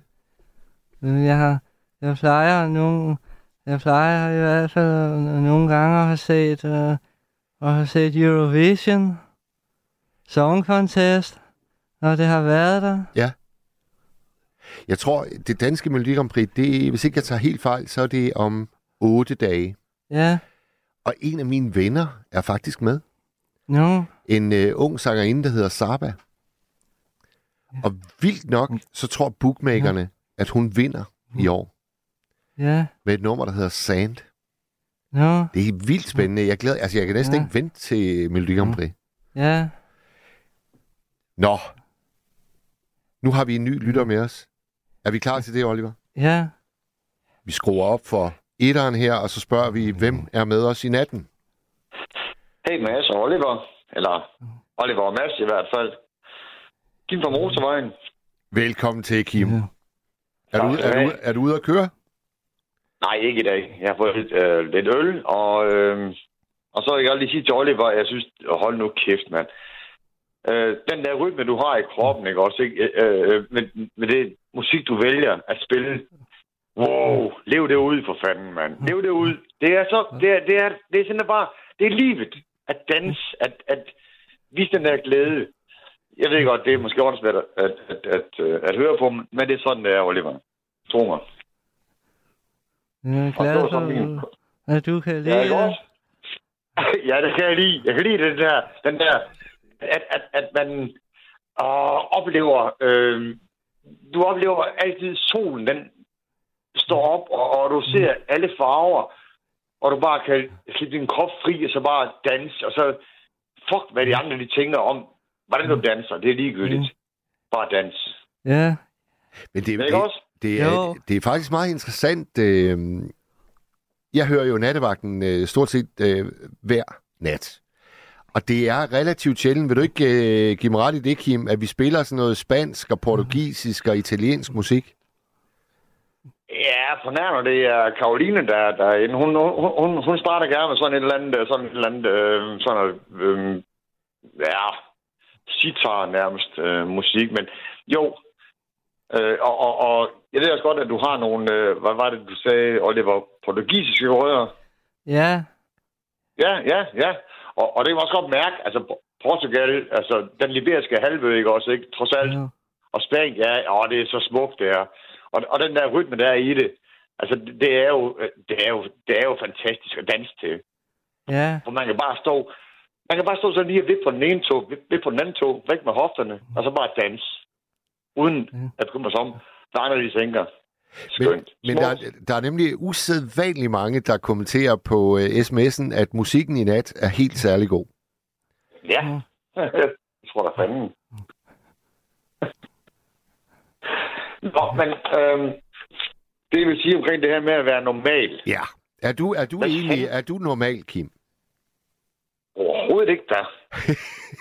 Det håber jeg da ikke. Det håber jeg godt nok ikke. Nej. Ej, hvad? Er nogen, der er indtryk af, at jeg er normal? Vil du nærmest tage imod det som sådan en slags losing, hvis der var nogen, der sagde det til dig, at du er... Nej, jeg ser det som Oliver, at det at være unormal er måske normaliteten, som andre misunder. Altså den der, der er en, der sagde, at sygdom, og så fik hun det, eller han det negligerede til en eller anden form for det er ikke nogen sygdom, Oliver, han har. Han er bare Down-syndrom, og hvad så? Altså, jeg kan ikke se, at det er nogen sygdom overhovedet. Jeg tror lige, jeg må rette dig der. Altså, jeg har autisme. Ja. Noget andet. Autisme? Altså, jeg har et barnebarn, der har autisme. Ja. Og han taler fuldstændig rent, men hans tanker, de kører totalt rundt i hovedet hele tiden. Ja. Han kan ikke sætte en sætning sammen. Jeg stammer. Det gør jeg, fordi at jeg måske også har en form for autisme. Det ved jeg ikke. Det er aldrig blevet diagnosticeret. Men det er jo også, Kim, fordi at altså, autisme kan jo være så utrolig mange forskellige ting. Der er jo det, man kalder autismespektret. Og det er et kæmpe felt, hvor der kan være utrolig forskel på, hvordan det ligesom gør sig gældende for den enkelte. Ja. Det ved jeg godt. Ja. Det ved jeg godt. De der små ruller, man ligesom nogle gange dæmmer sig selv i. Det er også det mest berømte eksempel på filmverdenen. Det er jo Rain Man med Dustin Hoffman. Og der var det jo ligesom om, at den rolle, han havde... Kender du den film, Oliver Ført? Jeg har ikke set den. Nej. Men den måde, som Dustin Hoffman, han spillede den rolle på, det gjorde, at lige pludselig så troede folk, der så den, og måske ikke lige havde nogen personlig erfaring med det felt, så troede de, at det var præcis sådan, at autisme det kom til udtryk. Men han var jo bare ét væsen. Han var ét menneske. Og den måde, som autismen kom til udtryk på hos ham, den behøver på ingen som helst måde at være udtryk for den måde, det kommer til udtryk på hos ham, der sidder lige ved siden af. Så det er svært det der med at sige, at sige noget bestemt om nogen, bare ud fra en eller anden betegnelse. Og der var jo et tænker, og så den tændstikker i den der tændstikker, som man tabte. Ja, ja. Så den tændstikker var der. Fordi at og han ikke... Den hed Rain Man, fordi at han kom til at brænde hans bror, som hed Raymond. Og det kunne han ikke sige dengang, så han sagde Raymond. Ja, det er rigtigt. Rain Man, som blev til Raymond. Ja. Altså Raymond, Rain Man. Og han så sige den her udsendelse med, at det den her quiz, fordi han havde pålagt sig selv at sige nogle ting hele tiden, og huske alting. Jo, ja. Det må være frygteligt at have det sådan. Godt, jeg gør det sådan. den fineste scene i den film, synes jeg, det er elevatorscenen, hvor brorens kæreste, som er en meget, meget skøn kvinde, hun kan så godt lide Dustin Hoffman, altså Rain Man, og det går op for hende, at han har ikke kysset nogen. Og så spørger hun om han har lyst til at prøve. Og det nikker han ja til. Og så kysser de hinanden, og så spørger hun, hvordan oplevede du det? Og så svarer han vådt. Og jeg kan godt huske det. Og jeg synes, og så siger han, two minutes to Jeopardy. Ja, det er rigtigt. Det er han optaget af. Nu skal han se Jeopardy. Ja. Ja, det kan han nemlig. Det er godt, men okay. To minutter til Jeopardy. Ah, men sådan er verden jo ikke stillet sammen. Nej, og det er jo... Ja. Det, jeg synes, der er så stærkt og vidunderligt og rørende ved den scene, det er jo, at... at han skiller ligesom alle mulige følelser af det, vi forbinder med et kys. Eller hvad? Altså, for ham, der er det bare vådt. Altså, det er simpelthen bare vådt. Og sådan kan et kys jo også blive skåret ned til. Det var vådt. Ja, jeg elsker den scene. Ja. Har du nogensinde kysset en pige? Nej, aldrig. Har du ikke? Nej. Det skal du prøve, du skal. For det er alt andet end vådt. Jo, det er måske lidt vådt, men tag og prøv det. Tro på dig selv, og så bare give den gas. Altså... Nej. Hvornår kyssede du en pige første gang, Kim? Jeg tror, jeg var 7 eller 8. Ja, det var det her Trudmund. Trudmunds kys. Ja. Men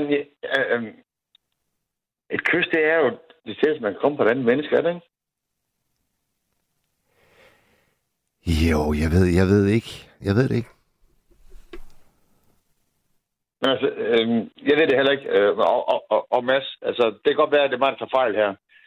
Men nogle gange, så skal man bare kaste sig ud i livet, fordi det venter kun på en. Det er så ikke bare sådan, ligesom man siger, okay, Kostrom, så venter vi bare på dig. Det er omvendt. Det er altid, livet venter på dig. Ikke omvendt. Du skal vente på livet. Jeg ved godt, det kan godt være, at det er svært, hvis man har det der Down-syndrom og autisme, som Oliver har. Men okay, så bare sparker dig selv i røven, og så kommer ud i det. Og det kan godt være, der kommer skuffelser. Men det har vi andre fandme også. Altså, hele verden har jo skuffelser. Og vi har også oplevelser, der viser glæde, og der omfavner en, der simpelthen bare kan vise sit smukkeste væsen ved hver eneste solopgang. Og det er jo det, livet det handler om. Det er netop at bare se det der. Ah, yes, så er det morgen. Eller aften, nat, whatever. Så, okay.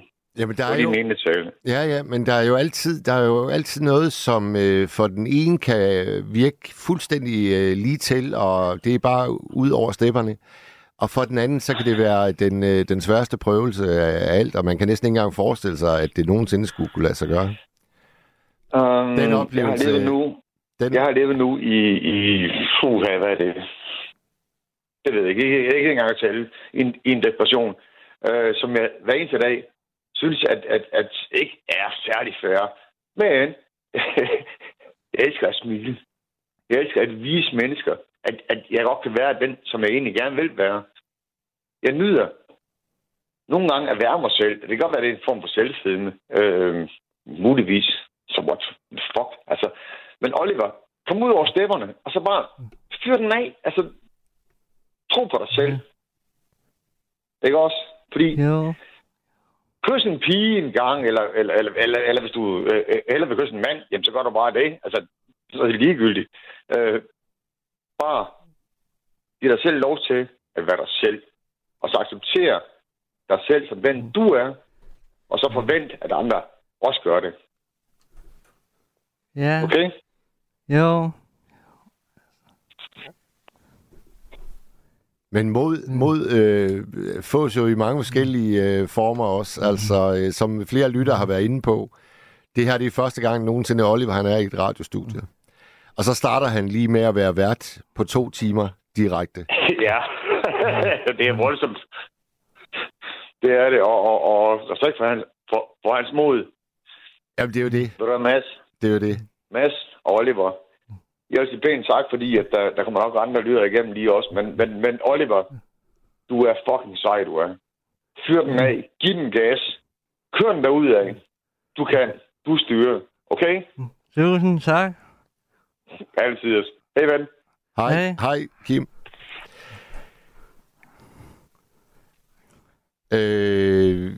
Der er en sms, der går på Leo Mathisen, som vi lige var inde på. Lytteren skriver, at Leo Mathisen havde efter sigende syfilis, hvilket gjorde ham meget syg. Og det ville jo i så fald være det samme, som forfatteren Karen Blixen, hun led af. Modtaget. Det var Kim fra Motorvejen. Han er altid meget direkte. Ja. Hvordan var det for dig, Oliver? Nå, fint. Ja. Og hvad tænker du, når han siger, du skal bare give den gas og ud over stepperne? Og... Ja, jeg blev meget glad jo for, at han kunne lide, jeg kan være glad for det musik der. Ja. Det musik og danser det der. Ja. Så du har mod på, nu er der små 21 minutter tilbage, du har mod på, at vi lige skal snakke med en lytter eller 2 mere. Ja. Ja, godt. Jeg tror, at vi nu sætter et stykke musik på, og så skal vi have en sanger, der hedder Kaoma. Kan du sige noget om den sanger? Ja, det er en gruppe, en musikgruppe, og det er fra 80'erne. Ja. Og jeg elsker den musikvideo også, der er lavet til. Og det er den, der hedder Lambada. Ja. Den kommer her. Værsgo.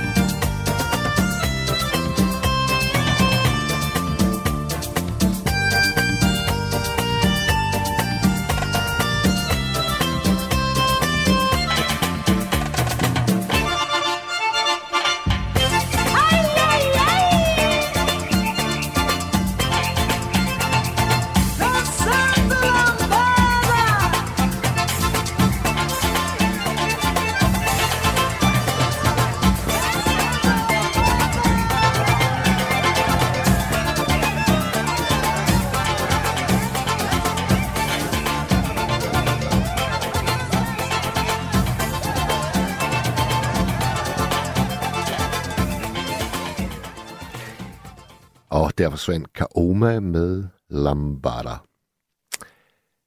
Der er en lytter, der spørger, Mads, hvor har du mødt Oliver henne? Jamen, det kan jeg nemt svare på, fordi vi mødtes 23.30 her for et par timer siden, for allerførste gang.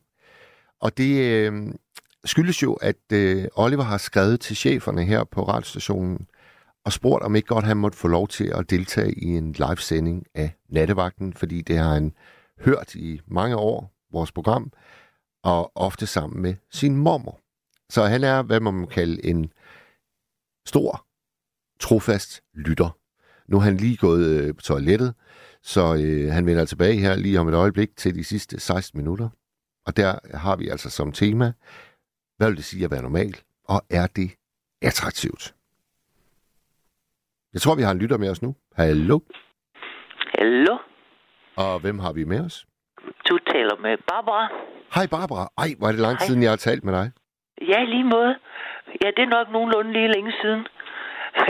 Ja, jeg ringer egentlig, fordi jeg har nogle spørgsmål til Oliver. Du bliver nødt til lige at tale med mig lidt, fordi Oliver er lige, han er lige gået på das. Det bliver jeg sådan nødt til, ja. Mm.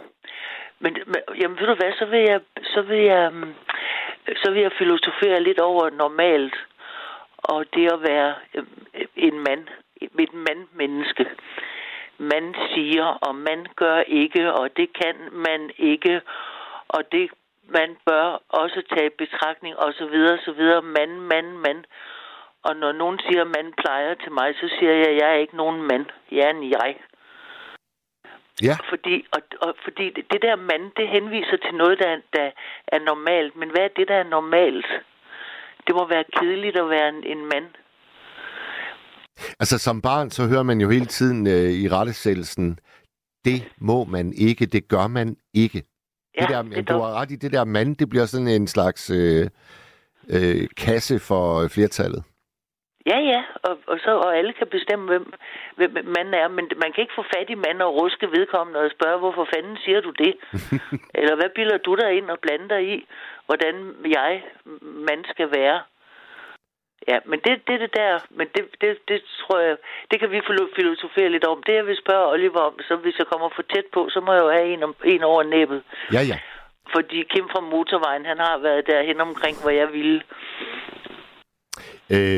Nu er det var noget med fornemmelse for andre mennesker og at jeg har nogle, jeg ved ikke om det er nogle fordomme nemlig om personer med autisme, at de har svært ved at have indføling eller fornemmelse med, for andre mennesker, men og så vil jeg høre, hvordan det er med at danse. Når Oliver danser, hvordan han oplever andre, når han danser, for eksempel. Ja, Oliver er tilbage nu hos os. Okay. Mm-hmm. Hej. Hej Oliver, jeg hedder Barbara. Hej. Hej. Jeg ringer, fordi jeg kan forstå, at du er en ung mand på 21 år, en voksen ung mand på 21, ja. Som har været igennem alle de der koldbøtter. Det er, når man er i puberteten og meget ung og sådan noget, men du er så en voksen ung mand nu, en voksen mand. Jo. Og det, jeg vil gerne spørge dig om noget, og det er måske noget, jeg har taget fejl af, men det er, fordi jeg har hørt, at nogle personer med autisme, de kan have svært ved at have fornemmelse for, hvordan andre mennesker føler. Hvordan andre mennesker har det. Er det forkert? Nej, jeg er meget social, og jeg også om sommeren, og jeg tager ind til sommerdans i Fælledparken. Nå, ja. Og danser, og alle forskellige danse, og... Ja. Og salsa, og... Ja, salsa. Ja, jeg hørte lige salsa-musikken. Den var god. Ja, så danser du med nogen. Ja. Ja. Og det er jo fantastisk, jo. Ja. Men når I så danser, så oplever du sådan, at I følges ad. I finder en måde, sådan, hvor I finder ud af, hvordan hinanden danser, og så kan I så bliver I danser I mere og mere sammen med hinanden. Er det sådan noget? Ja, og der er også flere, jeg har lært at kende derinde. Ja. Så jeg kender nu. Ja. Hvad med en lille kæreste? Jeg kan forstå, at Kim på Motorvejen, han fik at vide, at du altså ikke har kysset nogen endnu, og så var der et eller andet grin over noget med en film, hvor en sagde, at det var vådt at blive kysset, men du kysser ikke med nogen endnu, kan jeg forstå. Nej, det der er andre ting, jeg går op i det nu. Ja. Hvad kan du godt lide sammen med andre og lave sammen med andre mennesker? Du siger, du er social. Er det at snakke og danse, eller er det også andet end det? Ja, altså det meste, måske mest og dans måske. Jeg har også for nogle år siden jo været meget inde i studenterhuset også. Nå, hvad var der inde i studenterhuset? Og der swinger om tirsdagen. Nå. Hvad er der om tirsdagen? Nå, swing. Swing? Wow. Jamen, hold da op. Det lyder ikke... Ej, det lyder sgu da godt. Du får da rørt dig noget. Jo. Ja, det er også god. Det er både godt, det er både sundt for sjæl og krop at danse. Det er sjovt, for jeg har tænkt på... for jeg er ikke så meget... Jeg er ikke sådan vokset op med at lære musik at kende. Jeg er til salg for levende musik. For næsten hvad som helst levende musik. Undtagen orgelmusik. Men levende musik, det elsker jeg. Og så er det så sjovt det der med, at det er ligesom, jeg oplever, at jeg bedre kan høre musikken, når jeg rører mig til den. Ja.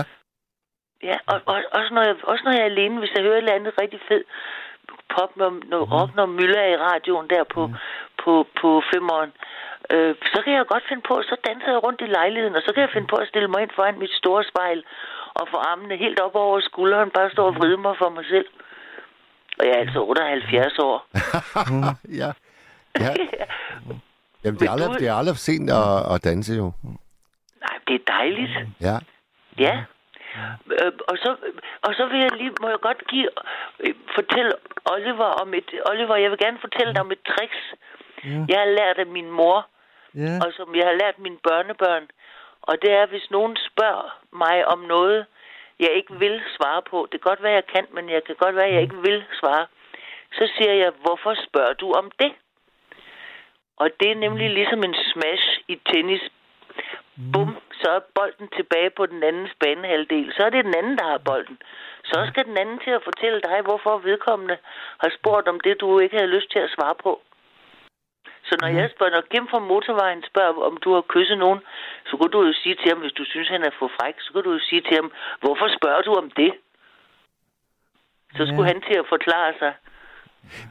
Jeg ved, Oliver, at du her på Radio 4 også rigtig godt kan lide at høre Ring ind til Radio 4, det der debatprogram. Har jeg hørt nogle gange også. Ja. Nå ja, om formiddagen. Ja. Ja, det har jeg også hørt. Du er tit... Ja. Hvad hører du mere i radioen? Ja. Det er sådan... Så er der noget andet om aftenen, jeg hører. Og det er også her fra Radio 4 også. Er det det der podcast? Ja, det har jeg også hørt. Er det Talentlab?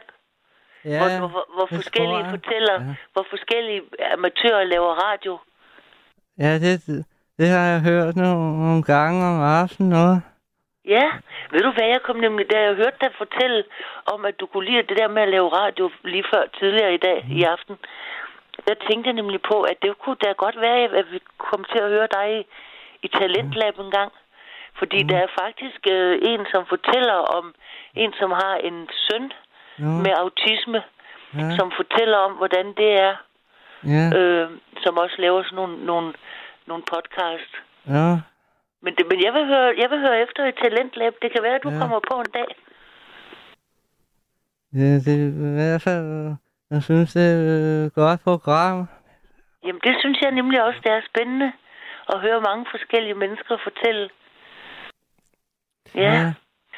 Oliver, jeg synes, det er rigtig sejt, at du har skrevet ind til Nattevagten, og du er været sammen med Mads.